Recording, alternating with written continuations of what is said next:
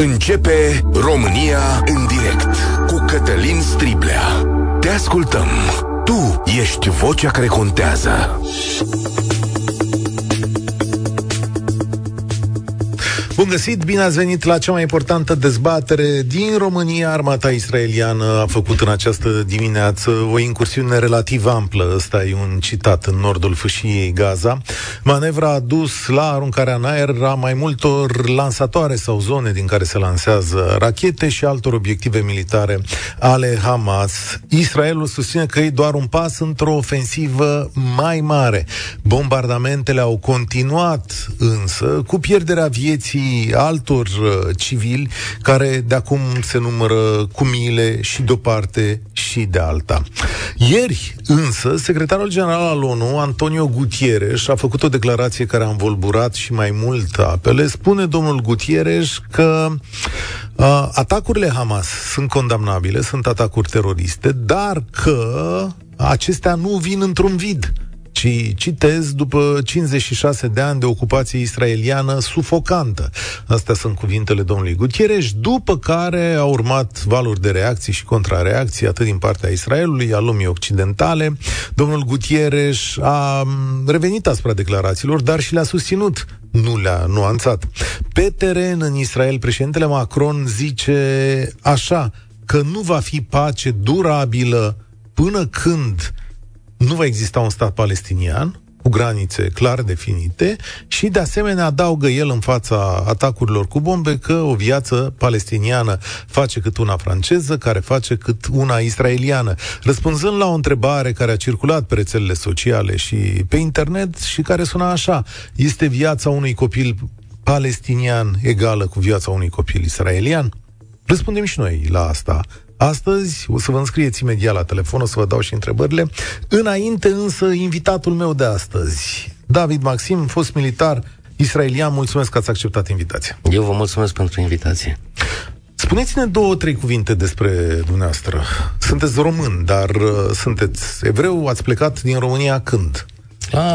Sunt pe cât de român, pe atât de israelian și invers. Am plecat în 88 din România, cu toată familia, cu bunicul, cu mama, tata, fratele. Și de atunci a început o dublă identitate, și atât română cât și israeliană. Și întotdeauna spun că am avut norocul să trăiesc în două lumi în paralel. Ați făcut armată israeliană, ați urcat până în trupele speciale, ați fost convocat, reconvocat în armată, aveți experiența intrării și a unor operațiuni în mai multe zone palestiniene. Da, n-aș numi asta un noroc, dar așa a fost. Am ajuns în trupele de parașutiști și, ca orice alt militar în perioada mea, am făcut diverse intrări și în Gaza, și în Liban, și în teritoriile ocupate. Le-am văzut pe dinăuntru și le-am simțit pe pielea mea. Asta înseamnă că aveți o experiență militară importantă. La câte războaie, dacă ăsta e termenul potrivit, ați luat parte? 3. La 3 războaie. 3. Aveți în față, pentru cine ne urmărește pe YouTube, aveți un afiș, ăsta este termenul. Ce vrea să spună afișul acesta? Este explicația prezenței mele aici. Oamenii ca mine n-ar trebui să vorbească niciodată și nici să iasă din anonimatul lor sănătos. Ori e nevoie de un motiv foarte puternic ca să mă facă să ies din anonimatul pe care mi-l iubesc cu tărie. Motivul este astăzi Abigail, care are 3 ani și care a fost răpită de Hamas și n-a fost considerată un caz destul de umanitar ca să poată fi returnată. N-a fost considerată niciun caz umanitar ca să nu fie furată în primul rând. Și de fiecare dată când vin și pe oriunde apar, iau cu mine portretul unuia dintre cei răpiți. Abigail Idan are 3 ani, e dintre cei, înțeleg, 244 de ostatici. Realist vorbind, există șanse de eliberarea lor? Realist, da. Există șanse. Întrebarea e pe ce cale se va face. Cum se va ajunge la eliberarea lor? Pentru că ei vor fi întorși. Asta e clar. O țară întreagă nu face decât să caute și să lucreze pentru momentul ăsta, pentru a-i aduce înapoi acasă. Tot Israelul la ora asta este concentrat pe această idee. Pare câteodată mai important decât acțiunea de eradicare a Hamasului. Omul de pe stradă, în primul rând, îi vrea pe ei înapoi. Dar cum s-ar putea întâmpla asta tehnic? Adică ce tip de negociere, ce tip de târg? Că până la urmă asta e. N-ar trebui să fie vorba aici despre o negociere, pentru că Israelul are experiența negocierii pentru un soldat, Gilad Shalit, prins prizonier. N-are experiența negocierii pentru copii de 3 ani, cel mai mic o state care 8 luni. Nu există nicio țară în lume care are negociere, care are experiență pentru așa o negociere. Da, e înfiorător. Dar probabil că se vor încerca căi de negociere paralele prin Qatar, prin Egipt, prin orice merge, orice e bun, orice soluție de negociere e binevenită. În cazul în care negocierile nu vor ajunge la un rezultat, există și variantele militare care sunt nu sunt de preferat, dar la un moment dat pot să devină inevitabile. Acum intră acolo armata israeliană sau cum ar putea să intre fără să facă victime civile? Da. Exact cum intră de fiecare dată. Povestea asta cu victimele civile făcute de armata israeliană mie mi-a cam ajuns, pentru că fiind parte din armata israeliană pot să vă spun că armata israeliană nu e o armată de carieră, nu este o armată de mercenari sau de Wagner sau de Rambo, este o armată de oameni exact ca noi toți, ca fiecare dintre noi. La 18 ani te înrolezi în armată, stai acolo până la 21 și înveți ce ai de făcut. Și apropo, doar 1% din armată, din cei intermeni, sunt luptători. Restul sunt sprijinători de luptă, dar 1% sunt luptători. Ori oamenii ăștia care o lună pe an sunt militari, 11 luni sunt civili, exact ca oricare dintre noi. Cine poate să-și imagineze că își vor săruta copiii mamele, își vor lua nevasta în brațe, își vor lăsa toate problemele pe care le au acasă și se duc să omoare copiii altora? Pe bune? Adică exagerăm. Povestea pe care am auzit-o ieri cu armata israeliană care bombardează brutării. Pe bune? Adică... Dar bombardamentele sunt evidente și victimele. Da, dar nu bombardamente țintite nici spre spitale, nici spre școli. Astea apar doar în cazul în care Hamasul, bună ziua, își pun depozitele de arme, de comandamentele exact în apropierea acestor genuri de obiective ca să atragă. Sunt victime civile. Sunt. Din păcate sunt. Și ne-am fi bucurat să nu fie. Aduceți-vă aminte că la începutul ostilităților armata israeliană a creat două coridoare umanitare pe unde a rugat populația să părăsească zona de nord a Gazei. Exact pe același coridor. S-au împrăștiat flyere din aer. Se sună prin telefon și se trimite SMS-uri înainte de atacuri și, în general, se trimit să elibereze locul. Cei care rămân acolo, rămân din două, așa cum știu eu, sunt două motivații. Unul, n-au de ales, dar deloc. Și al doilea motiv e că nu pot să plece și ăsta e cel mai... Adică sunt ostatici. Sunt ținuți pe loc de Hamas, dar ținuți pe loc la modul brutal, adică nici nu vă imaginați până la ce mod se poate ajunge. Și iarăși vorbim aici de intersecția asta a două lumi, occidentală și orientală. Nu poți să te gândești la chestia asta cu mintea occidentală, pentru că nu concepi, dar acolo, faptul că tu ai plecat când Hamasul ți-a spus să rămâi, te pătează în fața vecinilor, a familiei, a cartierului, a celui care îți vinde legume. Ăla o să știe că tu ești un trădător, că ai plecat. Și Hamasul nu face decât să amplifice chestia asta. Și există pedepse pentru cei care... Ce fel de pedepse? În primul rând, ostracizarea. În primul rând, scoaterea din circuitul civil. Spre exemplu, o femeie care provine dintr-o familie care e acuzată de Hamas că nu sunt destui de patrioți, îi va fi foarte greu să se mărite. Merge până acolo. Există pedepse fizice și Hamasul e expert în pedepse fizice. Dacă unul dintre cei lichidați mai acum câteva zile era șeful securității interne a Hamasului. Ce făcea dânsul? Păi își omora semenii. Asta făcea. Deci... își omora palestinieni ca și el, care nu răspundeau la chemările... În condițiile astea, știind că mulți oameni o să moară, merită de plătit viață pentru viață? De plătit viață pentru viață ar merge în ideea legii talionului. Ochi pentru ochi. Nu asta face armata acum. Acum armata are de rezolvat o altă problemă. problema Hamasului de la bază. Și Al-Qaeda, și ISIS, și Daesh au apărut la un moment dat undeva în lume, ori n-au fost acolo forțe care să-l stârpească de mic. Da? Hamasul este exact Daesh. Hamasul este exact Al-Qaeda. Adică să nu greșim, hai să nu ne mințim. Adică eu pot să evit cuvintele, dar astea sunt, n-am altele, îmi pare rău. Ăștia trebuie să stârpiți acum. Pentru că dacă se va întinde și vedeți că se întinde, vedeți că reacția devine, se mondializează, este o grupare teroristă de o cruzime care depășește Daesh. Și atunci trebuie oprit. Dar Guterres spune că nu vine treaba asta din senin. Mă întreb care a fost vacuumul care a atras 11 septembrie asupra americanilor. Că și aia a venit dintr-un vacuum, exact ca ăsta. Nu, sunt niște...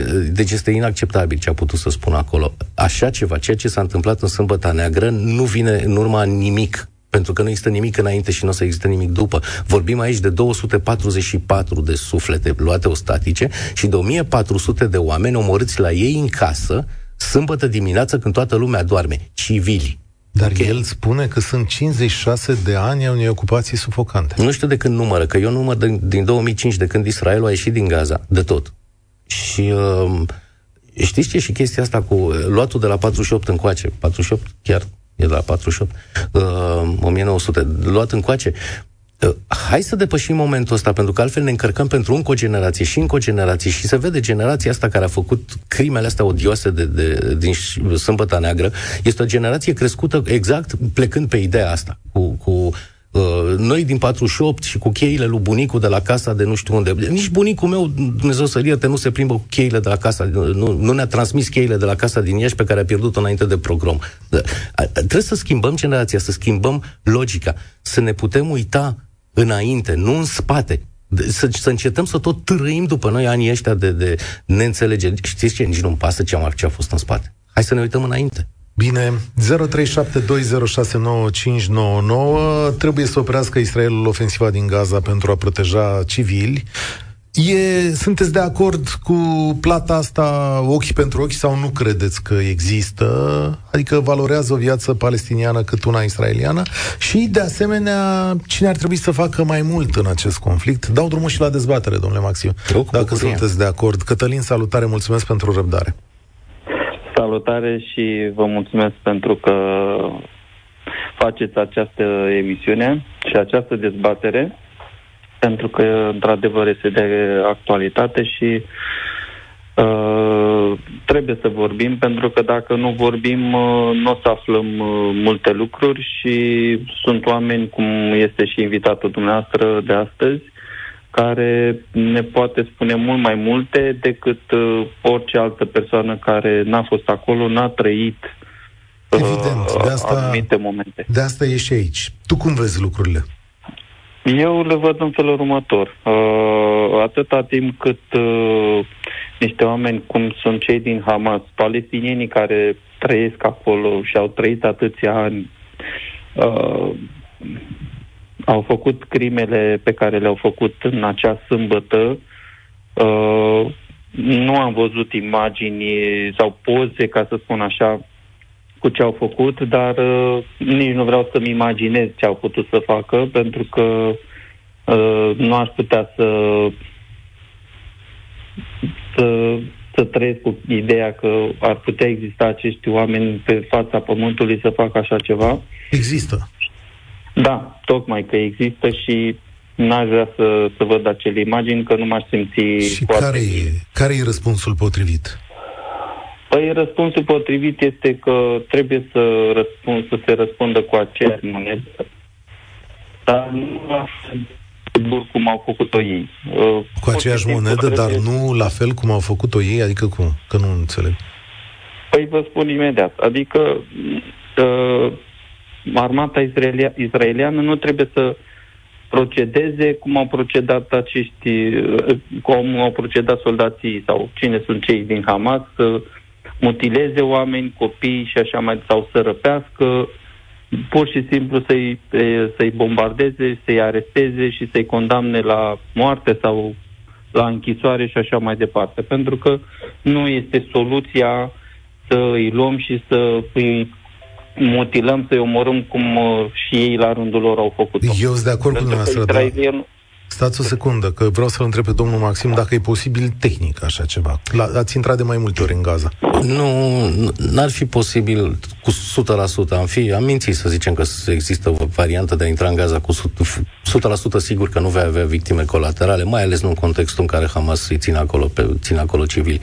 Dar știu și asta pot să vă promit, că cei care intră acolo, soldații în sine, de la cel mai mic până în sus, vor evita cu prioritate, vor evita la modul absolut să nu lovească în populație civilă, pentru că nu e asta scopul. Scopul intrării e foarte bine definit și nu are nicio legătură cu populația civilă. Ochi pentru ochi în intrarea asta nu va merge. Nu se aplică. Cătălin, cine ar trebui să facă mai mult în domolirea acestei crize? E greu de zis. A pus o întrebare grea acum. Este o decizie foarte grea pentru persoana care va trebui să ia această decizie, pentru că nu este atât de ușor. Exact cum a spus și invitatul dumneavoastră, această intervenție, chiar și prin bombardarea cu rachete prin aer sau și cea terestră, pur și simplu va fi extrem de dificilă, pentru că armata israeliană nu dorește să implice civilii de ambele părți, să-i omoare sau să fie victime colaterale. Și aici va fi destul de greu de gestionat situația. În schimb, dacă vor reuși cei din fâșia Gaza, civilii din fâșia Gaza, să plece, să se îndepărteze de către Hamas, dacă vor reuși, să scape și cu viață, pentru că, exact cum am spus și mai devreme, ei sunt constrânși inimaginabil să rămână acolo, să aibă un număr de populație de care Hamas să țină cont și să afișeze: uite, noi avem grijă de 11.000 de oameni și voi i-ați alungat și ați vrut să scăpați de ei. Exact, asta este... Mulțumesc tare mult, Cătălin. Asta este... De fapt, acesta este lacătul care trebuie deschis. Și mi-e teamă că ăsta e lucrul cel mai greu de făcut. Mihai, salutare, ești la România în direct. Salutare, Cătălin, ție și invitatului tău. O să încerc să fiu cât mai rapid. Eu cred că Israelul trebuie să distrugă cu toată forța gruparea Hamas. Cu toată forța trebuie să-i distrugă. Și vreau să mai spun că palestinienii, de rând, au o mare responsabilitate pentru ce se întâmplă acum, pentru că ei, cu bună știință, au votat Hamasul, care Hamasul s-a transformat într-o grupare teroristă care atacă Israelul. Dar și l-au votat în 2006, nu te supăra. Din 2006 Hamas au votat, dar a votat un grup politic al Hamasului în 2006, după care acesta a luat o razna pe fondul unei lumi mult mai puțin tolerante. Aici stai o secundă cu noi. Cum? Din 2006, domnule Maxim, nu mai sunt alegeri, adică nu este spațiu democratic. Nu. Și hai să iarăși punem cărțile pe masă apropo de democrația din... dată de Hamas, care este o grupare fundamentalistă islamică unde democrația pe bune n-are loc, care are în carta ei distrugerea Israelului. Deci ce vorbim? Sunt responsabili, cum zice Mihai, cetățenii palestinieni. Nu îi acuz foarte tare, să știți. Adică, la un moment dat, înțelegi când ei sunt bombardați prin... mesajele media care n-au nicio legătură cu ce auzim noi în Occident. Mesajele media în arabă sună cu totul și cu totul altfel. Da. Și există întotdeauna dualismul ăsta al limbajului, ce spun arabii în engleză și ce spun în arabă. N-are legătură. Ei sunt bombardați zilnic cu niște enormități în arabă pe care ei le cred că nu au de ales, n-au altă sursă. Și atunci, da, eu înțeleg fierberea asta dinăuntru, dar nu-i acuz atât de tare cât acuz dezinformarea pe care terora ei. Prizonieri în propria limbă. Exact, e foarte bine definită chestia asta. Prizonieri în propria limbă și cultură. Și atunci undeva trebuie să ajungem la ei, să vadă și altceva, să înțeleagă și alte lucruri. Mihai, Cine poate să facă mai mult în acest moment? Eu cred că un stat palestinian în zona Cisjordaniei ar rezolva problema. Ok. Sunteți de acord? Adică dumneavoastră ca israelian sunteți de acord cu existența unui stat palestinian? Dar de ce? Vreau să vă întreb un lucru care nu-l înțeleg. De ce nu se face? Este făcut într-un fel. Adică dacă te uiți la autoritatea palestiniană a lui Mahmoud Abbas, care ar trebui să fie exact chestia asta, dacă te uiți la Gaza, care este eliberată încă o dată din 2005, din 2006 au făcut alegeri, deci până acum ar fi trebuit să fie o țară.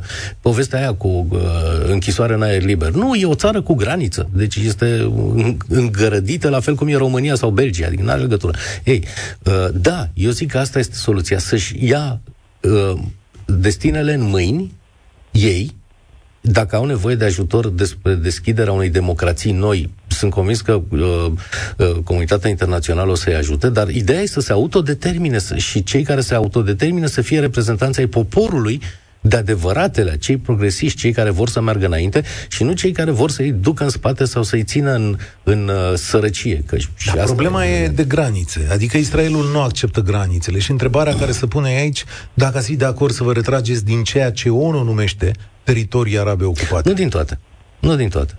Dar din ce în ce mai mulți israelieni, generație nouă, ajung la concluzia că până la urmă o să trebuiască niște sacrificii teritoriale. Și Israelul a făcut asta deja. Dacă vă aduceți aminte, retragerea din Sinai. Că în Sinai au fost orășele israeliene construite după război. De acolo oamenii s-au întors înapoi, le-au părăsit. Gush Katif este o zonă din Gaza unde se așezaseră coloniști. Când în 2005 au ieșit de acolo. E dureros, e greu, dar sunt sigur că pentru pace israelienii sunt dispuși să facă concesiuni teritoriale. Adică e vorba de guverne care nu-s dispuse.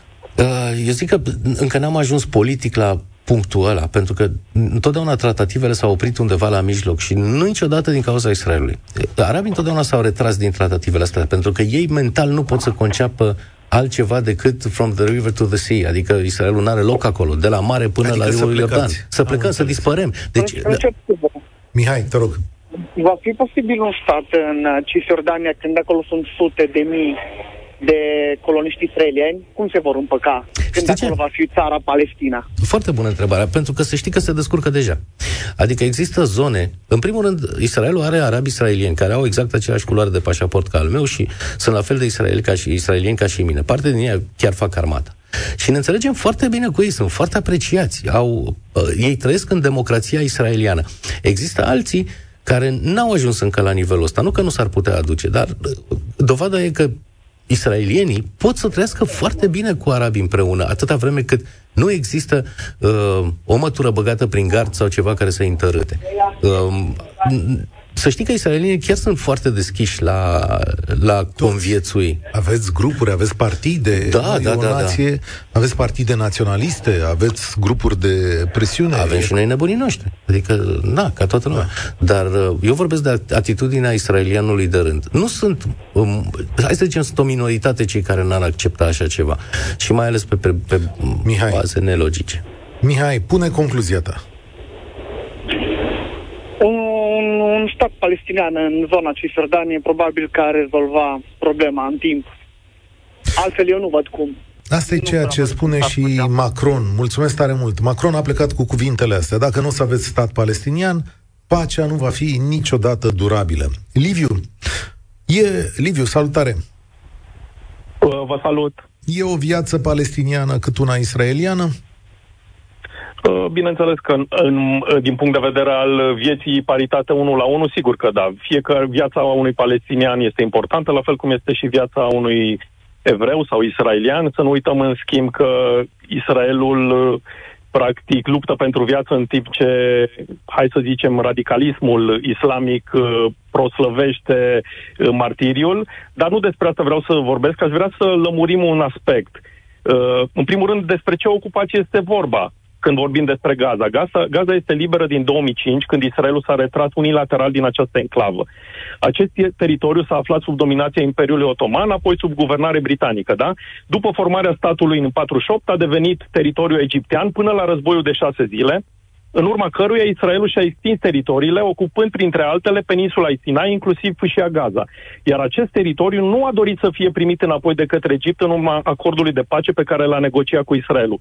Acesta este din punctul meu de vedere, un prim semnal de întrebare pe care ar trebui să ne-l punem. De ce nimeni nu-i dorește pe acești palestinieni? Adică niciun stat arab nu a făcut mai mult decât să susțină practic lupta palestinienilor împotriva populației israeliene. De ce crezi că nu-i susține nimeni? Sau nimeni nu-i dorește? Pentru că dorește să păstreze acest război mocnit în Orientul Mijlociu, pentru că servește în primul rând intereselor altor state din regiune, mă refer în primul rând la Iran, dar cred că și Egiptului îi priește această luptă și conflict care se întâmplă acolo. Egiptul putea să își preia teritoriul înapoi. Israelul le-a dat egiptenilor posibilitate. Le-a oferit înapoi teritoriul ocupat, iar Egiptul a refuzat. Și ca să vă răspund la întrebare, da, Israelul este obligat să intre în Gaza și să distrugă definitiv această mișcare teroristă. Evident, cu atenție pentru populația civilă, însă să nu uităm că civilii palestinieni din Gaza sunt folosiți ca scuturi umane. Tot armamentul este ascuns sub moschei, sub spitale, în școli. Este un război oarecum pervers dus de către teroriștii Hamas. Acum, de ce credeți că comunitatea internațională prin ONU nu acceptă întru totul teoria dumneavoastră? Comunitatea internațională este foarte ipocrită. În primul rând să nu uităm că Franța, Marea Britanie sunt state care au o populație foarte mare musulmană. Foarte simplu răspunsul ăsta că sunt ipocriți, adică nu toate statele care merg la ONU sunt cu populație de genul ăsta. Da, dar nu toate statele privesc în context istoric. Cred că sunt 50 de rezoluții ale ONU care vorbesc de încălcări ale drepturilor omului și teritoriul ocupat. Da, iar aceste rezoluții s-a demonstrat că sunt foarte multe pornite de către state arabe sau susținute, cel puțin. Evident, dar și acolo trăiesc oameni în state arabe și acolo sunt oameni cu idei. Ce demonstrează afirmația dumneavoastră că sunt pornite de state arabe? Pentru că există această teorie a politic correctness-ul. Dar unele sunt venite cu zeci de ani înaintea corectitudinii politice, adică sunt rezoluții din anii 70-80 când nu vorbeam deloc de corectitudine politică. Pentru că toată lumea, în primul rând, a acuzat Israelul pentru prezența sau evrei, pentru prezența lor în teritoriile acelea care li se cuvin. Adică nu cred că există vreo dezbatere legată de cine au fost acolo primii, evrei sau musulmani. Eu cred că există. De-aia întrebați-l pe domnul Maxim. Nu există. Există o dezbatere? Da, depinde pe cine întrebi. Adică în lumea civilizată nu o să ai prea multe răspunsuri negative. Dacă întrebi întrebarea în arabă, poți să fii surprins de ce auzi. Adică noi n-avem loc acolo pe arabă. Dumneavoastră n-aveți loc pe arabă. Nu, n-avem. Deci, vedeți, Liviu, răspunsul dumneavoastră ar supăra o întreagă lume arabă. Dar islamul a apărut mult după ce au existat evrei și creștinismul. Asta cred că nu există loc de un semn de întrebare. De asta ar ajuta să învățăm toți istoria. Da? Dar acum, dumneavoastră, când vorbiți acolo cu palestinienii, cei de treabă de care ați zis, arabii care sunt integrați, susțin și ei teoria asta, că ați fost primii acolo? Nu. Pentru că la un moment dat trebuie să știi să nu ridici subiecte care duc spre dezbinare dacă vrei să fii unit cu cel din fața ta. Și atunci, spre exemplu, eu dacă mă duc la un restaurant din Abu Ghosh care e ținut de arabi israelieni, nu ăsta va fi subiectul, adică ar însemna că eu stârnesc o pălălaie. Trebuie să mai treacă niște timp până când o să vorbim cu calm despre subiectul ăsta, dar este un fapt că suntem împreună. Abu Ghosh e lângă Ierusalim, Ierusalim e lângă Abu Ghosh, n-ai cum să le ștergi de acolo. Și atunci nu mai bine evităm noi să ne dăm foc unul altuia și trăim împreună și căutăm mai mult ceea ce ne unește decât ceea ce ne dezbină. Da, Liviu, pot să fac o constatare fără să te superi pe mine. E așa un gând care mi-a sclăpit. Mi se pare că ești mai partizan decât domnul Maxim, care e implicat în chestiune. Da, sunt subiectiv, recunosc asta, numai că mă doare foarte mult că nu privim în context istoric, adică sunt lucruri pe care oamenii nu le scot în evidență. Mm-hmm. Okay. Adică eu constat că propaganda palestiniană este mult mai activă și mai puternică decât faptele istorice dovedite de către poporul israelian. În această țară? Chiar și în această țară ați fi uimit să vedeți câte acte de antisemitism se întâmplă. Asta e altceva. Nu, și aici stai puțin. Ca antisemitismul, am făcut emisiune aici, n-o pune în cârca palestinienilor, te rog frumos. Hai să întrebăm pe cetățenii noștri români și să-ți aduc aminte emisiunea pe care am făcut-o de pogrom cu liderul comunității evreiești aici, când v-am întrebat pe voi românii dacă sunteți de acord cu introducerea orelor de istoria Holocaustului și istoria evreilor. Ții minte ce răspunsuri am primit? N-a sunat niciun palestinian. Să fiu eu al naibii dacă a sunat vreun palestinian. Au sunat numai români. Despre palestinieni, de aia m-am referit la subiect. Nu poți să zici că antisemitismul în țara asta este generat de arabi. Nu, dar în schimb, în Timișoara, unde locuiesc, va exista un protest de susținere, sau cum să zic, o manifestare de susținere a Hamasului în acest cauzei palestiniene în acest weekend și mă îngrozește această idee. Asta arată că suntem diversi, că într-adevăr există canale de comunicare și, într-adevăr, unii oameni sunt deschiși către ideile astea, adică, până la urmă, ăștia suntem. Chiar sunt și eu curios să văd manifestația de acolo sau ce se spune acolo. Mulțumesc tare mult, Liviu, pentru opiniile tale. Sunt binevenit orice fel de opinii aici, în mod evident, și atenție încă o dată, emisiunea e absolut subiectivă. Deci azi nu e o emisiune în care vom putea stabili adevărul vreodată. Nu, nici dar să încercăm. De asta spun, ochii înainte, nu în spate. Da, Dan, salut, mulțumesc pentru răbdare. Bună ziua. Bună ziua. Eu sunt puțin altfel în gândire.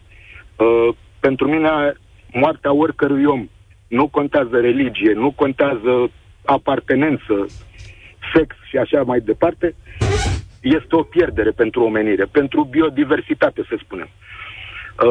Dacă facem un paralelism între ceea ce s-a întâmplat cu atacul Hamas și ceea ce s-a întâmplat în 1938 prin asasinarea ambasadorului Germaniei în Franța, putem să ajungem la același rezultat. Nemții au reacționat împotriva unor teroriști într-o formă disproporționată. Uh-huh. Că acum toată lumea blamează ceea ce au făcut germanii în 1938, poate peste 20-30 de ani, multă lume o să blameze ce a făcut Israelul acum. Să intervii cu armata într-o zonă urbană e ca și când te-ar lovi un copil și tu ca adult îi răspunzi în același fel. Cum este să o forță total disproporționată. Bună observație. O rachetă nu face diferența între un copil și un terorist.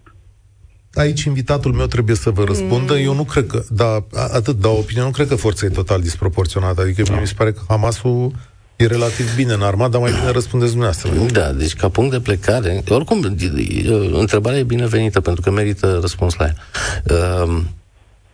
Israelul își folosește armamentul împotriva unor ținte Hamas. Deci Israelul nu țintește ținte civile. Pe când dacă ne uităm la sistemul de utilizare a rachetelor Hamas, așa e empiric, făcute pe genunchi, cum le fac ei, cu țevi de scurgere și umplute cu tot felul de minuni. O să dau rețete. Rachetele alea, când sunt lansate din banda Gaza, sunt lansate pur și simplu balistic, e ca și cum arunci o piatră. Nu știi exact unde o să cadă, dar oricum arunci și tu spre locul unde poți să facă cea mai mare distrugere, adică un oraș. Nu țintesc vreo bază militară, nu țintesc vreun obiectiv strategic, pur și simplu aruncă în orașul cel mai apropiat. Deci, contra țintelor civile, net, nu e aici niciun punct de întrebare, niciun semn de întrebare. Asta e. Când Israelul trage, are grijă că, în primul rând, ținta trebuie să fie confirmată și nu confirmată de cel care are mâna pe trăgaci, ci confirmată de informațiile militare, confirmată de Shin Bet, de serviciile secrete. Trebuie să fie o țintă accesibilă și care să nu producă prea multe daune nici în vieți și nici în imagine. Și atunci, bineînțeles că armata israeliană controlează mult mai mult loviturile. Acum luați în considerare și faptul că armata israeliană este o armată regulată, care respectă niște convenții, de asta întotdeauna e trasă de mânecă să respecte convenții, dar nu știu ce convenții ai putea să tragi de mânecă Hamasul să respecte, pentru că ei nu sunt armată. Dați-i voi să-și răspundă. Și dumneavoastră considerați că viața unui copil este o pierdere colaterală asumată? Nu. Atâta vreme cât e evitabilă, trebuie evitată. Deci și nu atâta vreme cât e evitabilă. Trebuie evitată, punct. Deci nu poți să faci așa ceva. Eu personal nu înțeleg un alt lucru. Mossadul este unul dintre cele mai puternice servicii secrete din lume.